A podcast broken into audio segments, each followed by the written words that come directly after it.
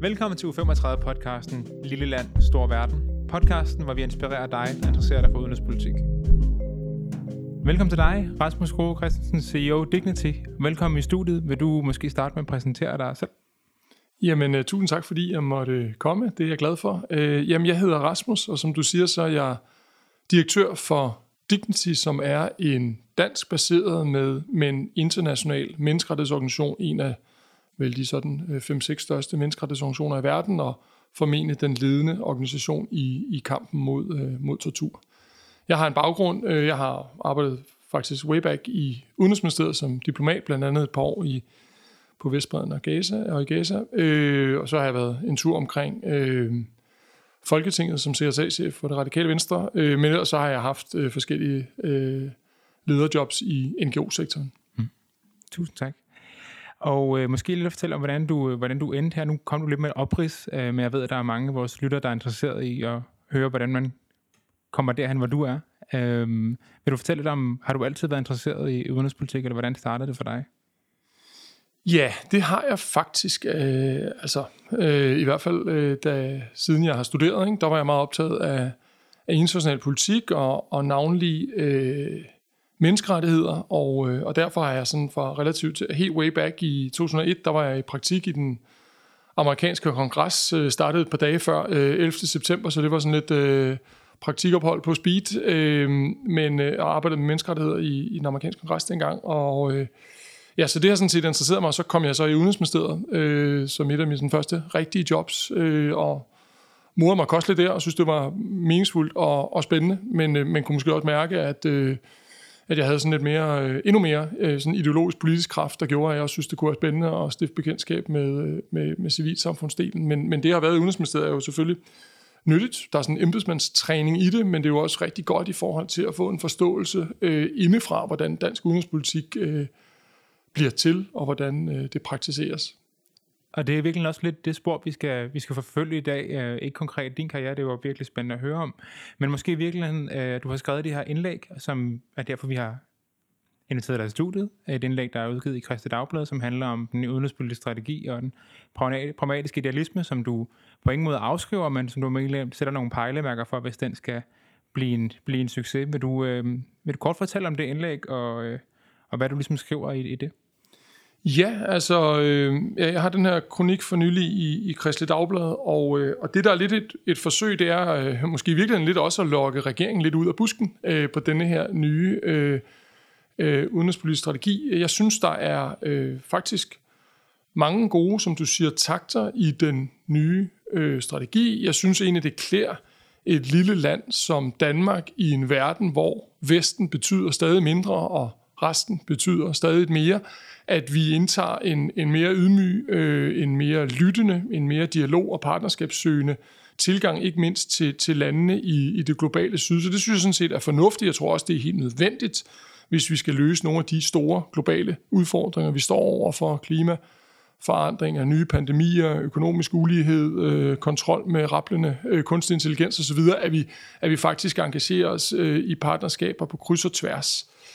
Øh, så det er sådan set fint. Øh, men, men der, hvor jeg synes, der er nogle indbyggede dilemmaer og nogle udfordringer, som jeg synes, øh, regeringen stadig skylder nogle svar på, det er jo selvfølgelig, hvordan agerer vi så, når nogle af de her samarbejds- og dialogpartnere så er autoritære regimer, som undertrykker og ekskluderer deres øh, egne befolkninger. Hvordan øh, håndterer vi det? Fordi mm. situationen for menneskerettighed og demokrati er jo alvorligt under pres globalt. Øh, som jeg også skriver, det er 17 år i træk, der er blevet færre demokratier i verden, flere autoritære øh, regimer. Regimerne bliver stadig bedre til at undertrykke uafhængige civilsamfund og menneskerettighedsforkæmper osv. osv. Så, så det er jo ikke noget, heller Danmark kan ignorere. Så hvordan navigerer man i, i, øh, i, i det dilemma? Øh, det, øh, det synes jeg, regeringen stadig mangler øh, at komme med svar på, og, og nu har jeg så forsøgt at, øh, at, at, at komme med mit bud på nogle pejlemærker. Mm. Du skriver helt konkret, at øh, vi skal sikre, at vi både kan kritisere dem, der skal kritiseres, og samtidig har et konstruktivt samarbejde og holder balancen i øvrigt. Øh, vil du prøve at uddybe lidt på det?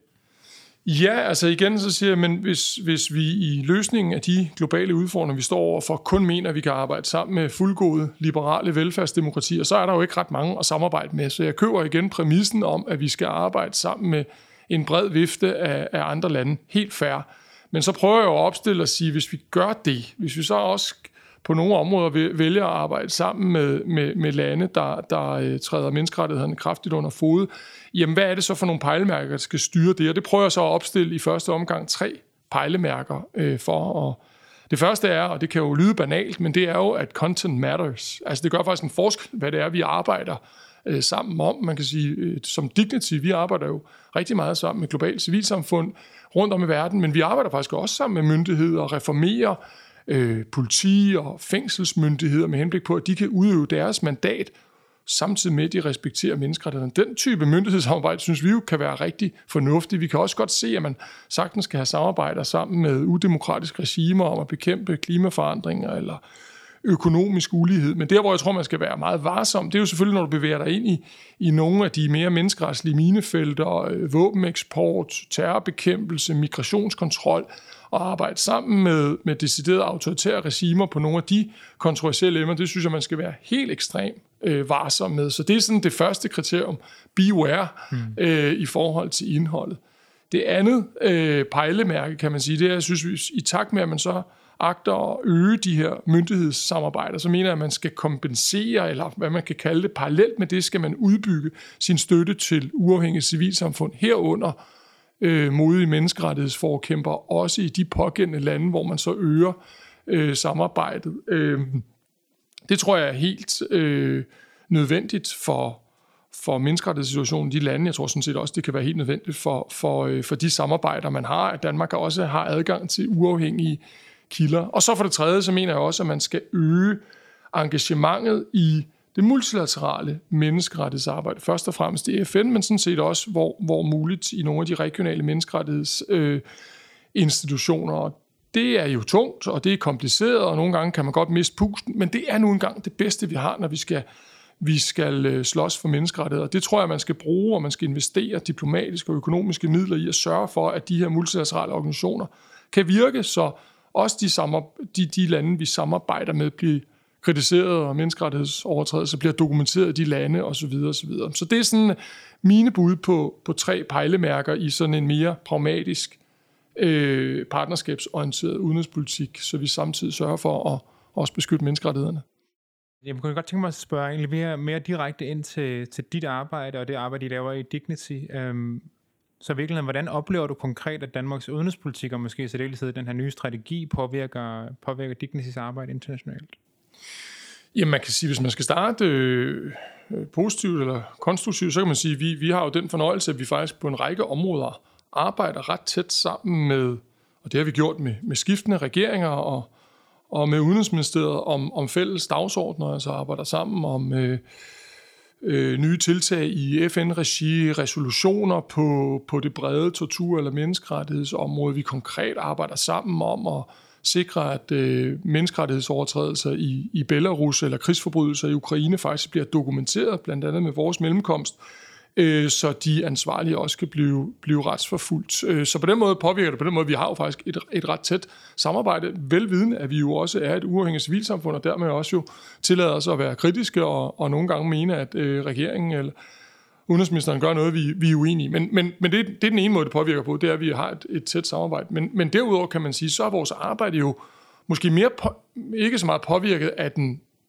øh, gældende danske udenrigspolitiske strategi, men måske mere af de udenrigspolitiske vilkår, der er ude i verden, som en dansk udenrigspolitisk strategi jo så typisk er øh, et forsøg på at, at navigere efter. Altså vi, det, det påvirker jo også, at vi er nu i en anden verdensorden, hvor øh, igen øh, vestens, kan vi kalde det, hegemoni øh, er kraftigt øh, aftagende, og vi lever i en mere multipolær verden, jamen det er jo også noget, der betyder noget, øh, både på, på godt og ondt i forhold til, til kampen for, for menneskerettighed. Og det, det, det skal vi jo navigere efter, kan man sige.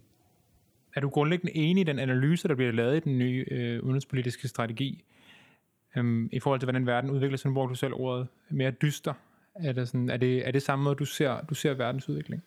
Ja, altså, jeg ved ikke om den, på nogle områder er den åbenlys øh, mere dyster, og lige de her uger kan man da godt rammes af, af, af ekstra øh, dystopia, men, men, men der er jo også øh, evident en række områder, hvor, hvor der er mange ting, der jo øh, går bedre. Øh, men jeg synes, det, som vel er den grundlæggende diagnose i den nye udenrigspolitiske strategi, og som regeringen jo så forsøger at navigere efter, det er en verden, hvor Vesten og navnlig USA jo har øh, meget mere udsigelses- og, og handlekraft end, end tidligere, og, og hvor at øh, øh, landene i, jeg ved ikke om det er verdens bedste udtryk, det globale syd, for eksempel jo fylder øh, markant mere, og det, det synes jeg er ret uangribelig diagnose. Det er den virkelighed, vi, øh, vi er konfronteret i, og det er der ikke anden grund til at tro, at den, den bliver sådan set bare forstærket de kommende år. Så er det store spørgsmål, hvis man fører dansk udenrigspolitik eller er en menneskerettighedsorganisation, jamen hvordan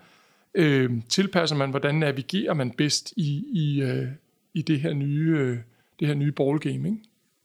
Man kan vel sige, at i virkeligheden, så synes jeg, at en af de ting, der måske er en lille smule underfortalt om, om, øh, om den nye udenrigspolitiske strategi, og måske noget, der i virkeligheden også går lidt ud over øh, mit eget felt på altså menneskerettighedsområdet, det er jo, at når man laver en ny udenrigspolitisk strategi fra dansk side, så kan man jo ikke skrive, øh, USA øh, betyder meget mindre. Det, det vil nok ikke være sådan en diplomatisk konduite, men, men det er jo faktisk, i, altså en af de allervigtigste ting her, det er jo, at man navigerer efter et USA, der betyder meget mindre, hvor Donald Trump lige om lidt måske kan sidde i det hvide hus igen. Og det er jo faktisk lidt det, man tager bestik af øh, igen i, i, i vanlig diplomatisk stil med en markant øh, opprioritering af det europæiske samarbejde på udenrigspolitikken, øh, politikken, men jo også øh, den her anerkendelse af, at vi har lande øh, uden for Europa og USA, som er ekstremt vigtige øh, samarbejdspartnere. Så på den måde er der jo også et diskret, men jeg synes ret væsentligt turn væk fra Washington i den her nye udenrigspolitiske strategi.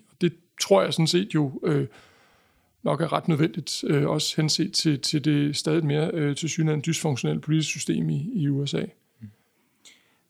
Hvis vi prøver at holde lidt fast i den pointe, du sagde før, det med, at, at det måske mere er de udenrigspolitiske vilkår, snarere end den danske udenrigspolitiske strategi, som I og jeres partner øh, navigerer efter. Men jeg har alligevel til at spørge, er det noget, I sådan kommunikerer eller formidler til jeres partner, eller er de automatisk opmærksomme øh, på det? Altså indgår man på en måde en dialog med sin partner om det, eller, eller hvordan foregår det? Øh, det er egentlig et meget godt spørgsmål. Altså, øh, nogle af vores partnere, kan man sige, har jo så tilpas travlt øh, med at, at, at arbejde under helt ekstremt vanskelige vilkår i krigszoner eller, eller i andre human rights emergencies, så, så, så er det måske ikke lige øh, ny dansk udenrigspolitik, der er top of mind, men det er klart, at for så vidt angår, at vi er en, er en vigtig partner, og vi er jo øh, en vigtig partner for Udenrigsministeriet, og modtager jo også betydelige øh, ressourcer til vores internationale arbejde fra Udenrigsministeriet, så indgår det jo i den dialog, øh, når der sker, hvis der sker skift på, på øh,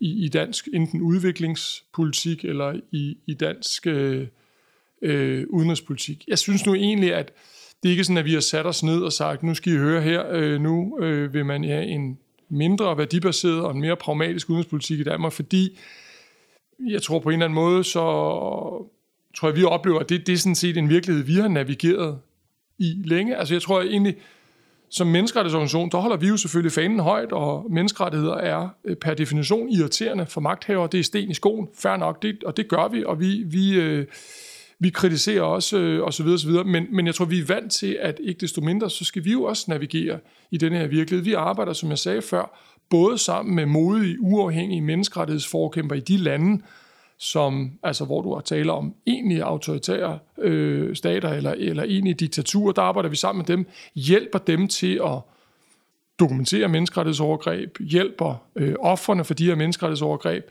ser på, om, om øh, der kan få et eller andet øh, retsopgør i forhold til nogle af de her overgreb.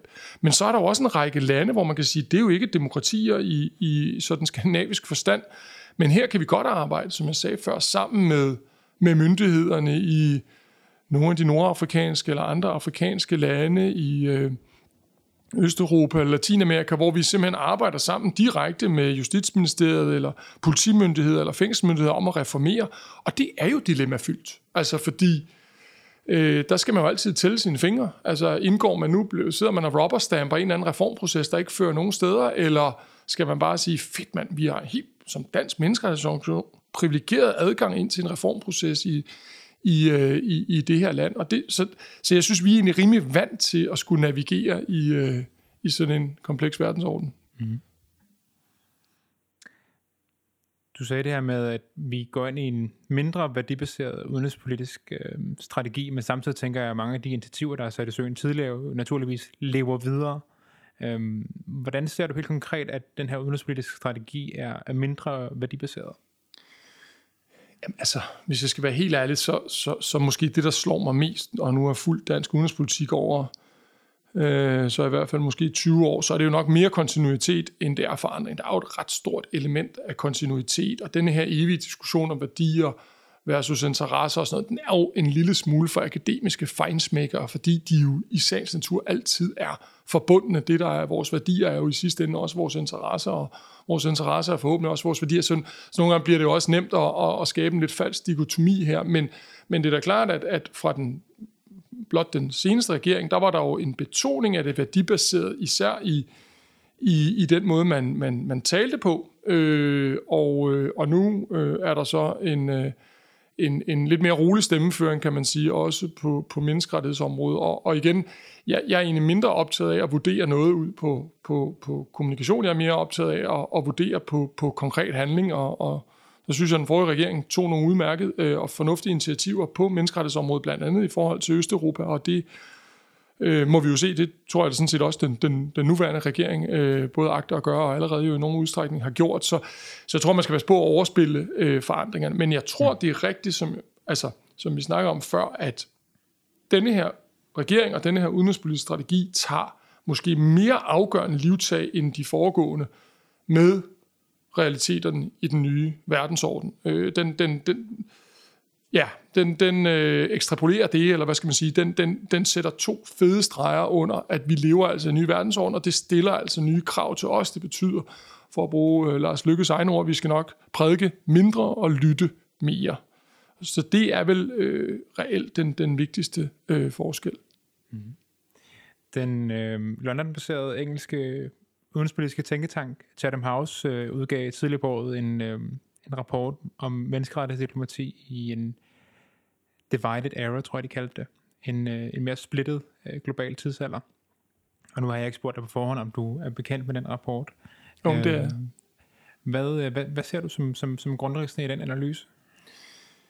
Jamen, jeg synes egentlig, at den ligger i ret fin, øh, det er noget tid siden, jeg læste men jeg synes egentlig, der, der, den ligger i ret fin forlængelse af noget af det, vi snakker om her, nemlig at også som det, det er den tidligere, og jeg tror, han var udviklingsdirektør i Amnesty International, der, der er hovedforfatter på den, og jeg tror i høj grad, det er sådan... Øh, lidt sådan en øh, besinde sig på, øh, besinde sig på øh, den nye verdensorden. Hvad betyder det i det her tilfælde ikke for en, en statsudenrigspolitik, men for menneskerettighedsarbejde? Jeg synes, der er nogle ting, der er fornuftigt i de anbefalinger, de kommer. Jeg synes egentlig også, der er en del af det, jeg, jeg godt kan tillade mig at sige, at vi egentlig allerede i Dignity praktiserer, som jeg var inde på før. Men jeg synes, der er nogle af de ting øh, i øh, rapporten, jeg synes, der er særlig interessant. Det er blandt andet det her med at sige, at vi skal simpelthen blive bedre som menneskerettighedscommunity til at navigere efter nogle af de dagsordner, som fylder i det globale syd, og i højere grad prøve at tænke det her sammen. Det er nemt at karikere det her, at i det globale nord, der har vi nogle prioriteter på dagsordenen, i det globale syd er der nogle andre.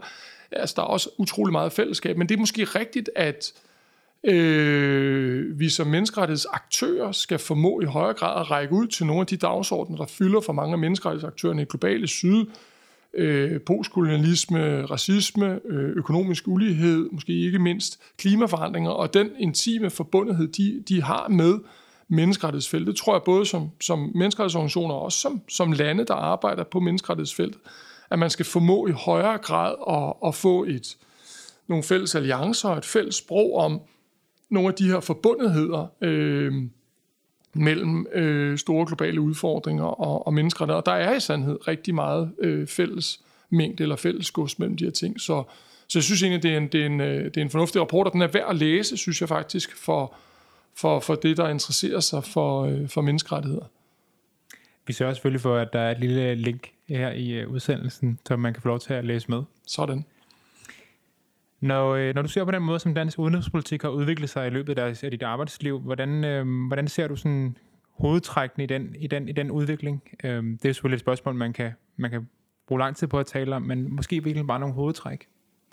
Ja, altså som jeg sagde før, jeg, jeg tror nok, at, at øh, og igen skal man nok spørge en rigtig statskundskabsprofessor til sådan noget her, ikke? Men, men, men mit eget bud vil være, at, at igen, at kontinuiteten er nok større end, end, øh, end udsvingende, øh, og at man jo øh, relativt kontinuerligt jo både har på den ene hånd jo været en småstat, der har skulle navigere øh, øh, efter øh, forholdene i den udenrigspolitiske jernindustri, øh, men samtidig jo holde fast i en, en relativ øh, stærk, øh, mere værdibaseret tradition omkring øh, kamp for øh, menneskerettigheder og demokrati i bred forstand, navnlig øh, sådan noget, som vi arbejder med, kampen mod tortur, kvinders rettigheder, øh, frie medier, oprindelige folks rettigheder osv. Så jeg synes egentlig, hvis man ser på det, så har der jo klart været øh, den, en, en betydelig kontinuitet og en, og en øh, betydelig kontinuitet omkring de her to spor, øh, en realisme og en,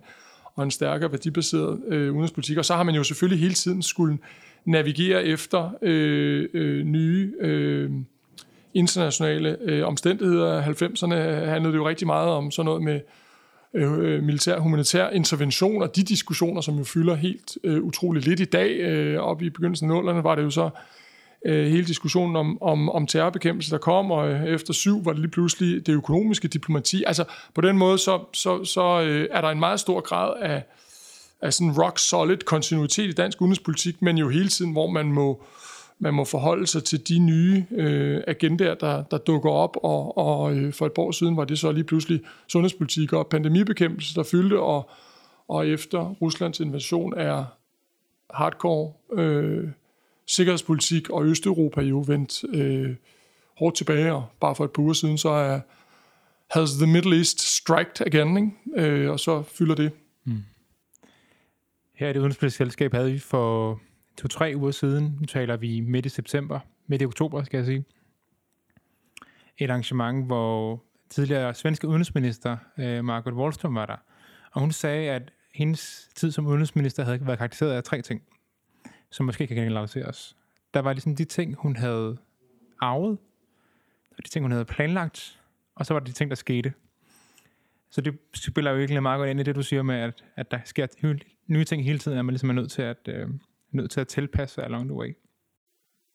Det må man sige. Jeg tror også for mange nye, nye, nye udenrigsminister, så er det mit indtryk, at den følelse af, at der er utrolig meget arv, og der er utrolig meget, der sker. Altså, man, man, man har øh, rask væk jo en arbejdsuge på 100 timer, bare ved at håndtere det. Øh, så hvis man også skal lave proaktiv øh, udenrigspolitik og lave danske mærkesager, så er det en kamp fra øh, morgen til aften, fordi the realities eat strategy for breakfast på en eller anden måde. Ikke? Et andet godt citat. Reality eat strategy for breakfast. Det var sådan et hjemme.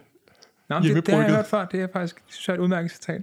Du skriver, bare for at vende lidt tilbage til dit øh, indlæg, Christi Dagblad, at den pragmatiske udenrigspolitik legitimerer og styrker de øh, autoritære regimer, som vi også har været inde på. Og var jeg bare lidt nysgerrig på, hvordan ser du konkret det? Er der ligesom andre eksempler på, at når man har lavet den her øh, pragmatiske vending, som du øh, nævnte, inden vi begyndte at optage, at det har haft den virkning, du beskriver?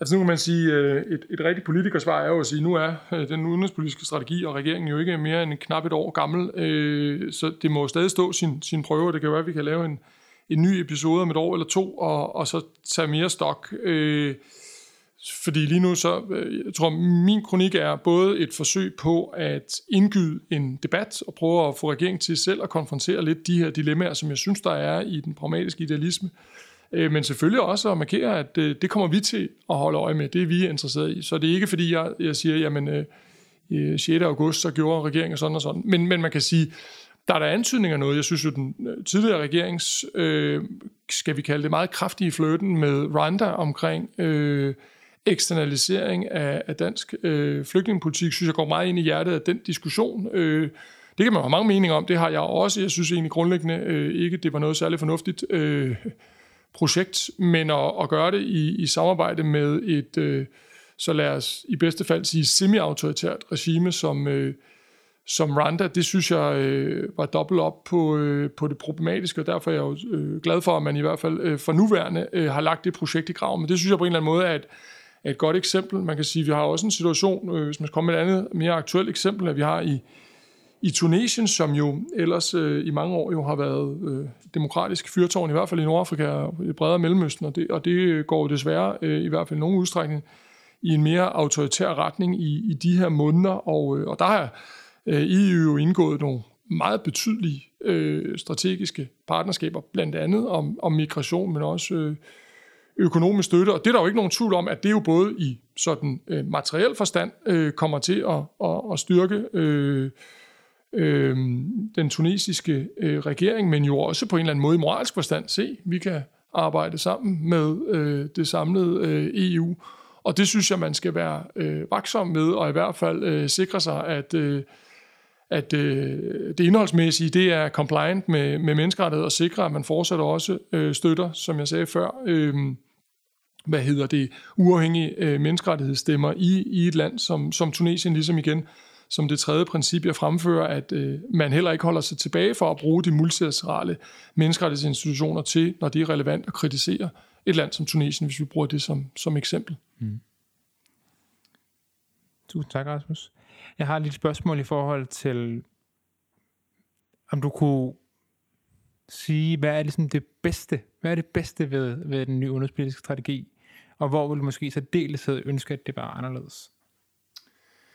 Ja, med far for at være så uoriginal og gentage lidt mig selv, så kan man sige, at jeg, jeg, jeg synes, som jeg sagde, jeg synes, der er noget fornuftigt over, at man fra dansk side øh, tager sådan ret håndfast bestik af de nye realiteter, som et lille land igen i en i, øh, i et vesten, hvis øh, betydning bare falder og falder, øh, at man tager bestik af de realiteter og, øh, og måske indser, at, at det er faktisk nødvendigt også at gå til især lande i det globale syd på en, en mere ligeværdig, en mere lyttende fasong, i stedet for, og nu fortegner det en lille smule, man måske tidligere tænkte, at ja, men hvis bare man, man giver nogle penge, så har vi sikkert samarbejde. Nej, altså jeg tror sådan set, det er helt nødvendigt at sætte sig øh, øh, i en mere øh, ydmyg, en mere lyttende, en mere dialog øh, søgende øh, position i, øh, i, øh, i samspillet med, med det globale. syd. Så det synes jeg er positivt.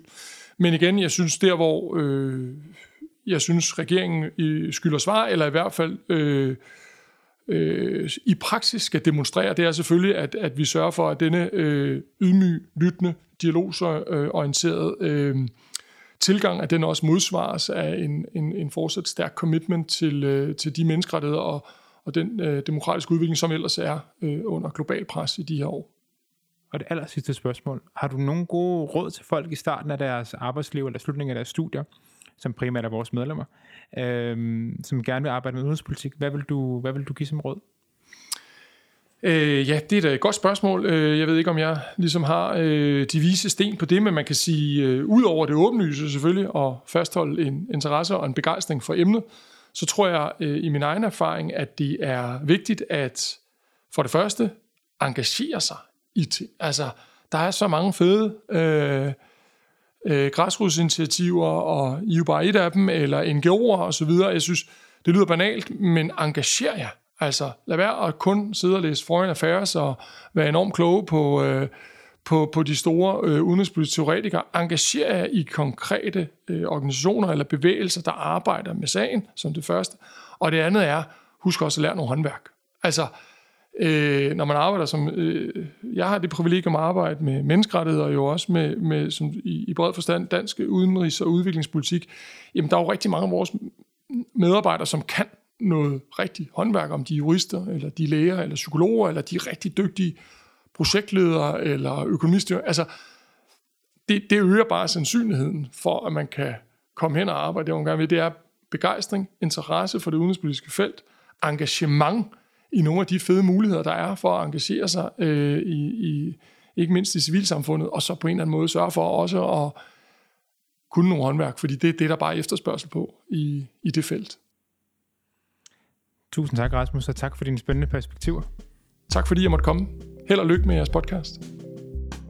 Du har lyttet til en podcast fra det Udenrigspolitiske Selskab. Podcasten er tilrettelagt af Barbara Miranda Varnø. Musikken blev lavet af Karl Emil Elling, og det er mig, Lukas Honoré, der stiller spørgsmålene. Vi er medlemmer af selskabets ungdomsafdeling U35, så hvis du også synes, udenrigspolitik er spændende, så tjek os ud på udenrigspolitik.dk-u35. Vi lyttes ved.